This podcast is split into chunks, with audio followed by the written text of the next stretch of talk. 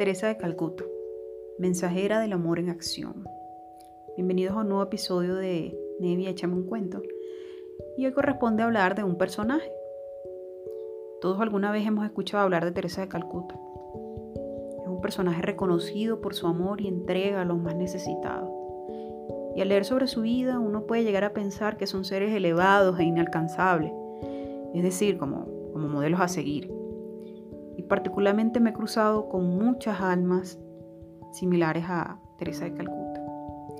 Por mencionar algunos, mi mamá, tía Elsa, Angela Berris, doña Berta, la señora Sonia y todas las que vamos a llamar anónimas.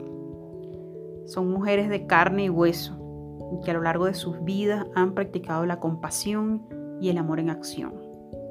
Gracias a todas esas mujeres que viven el amor en acción. Gracias, gracias, gracias.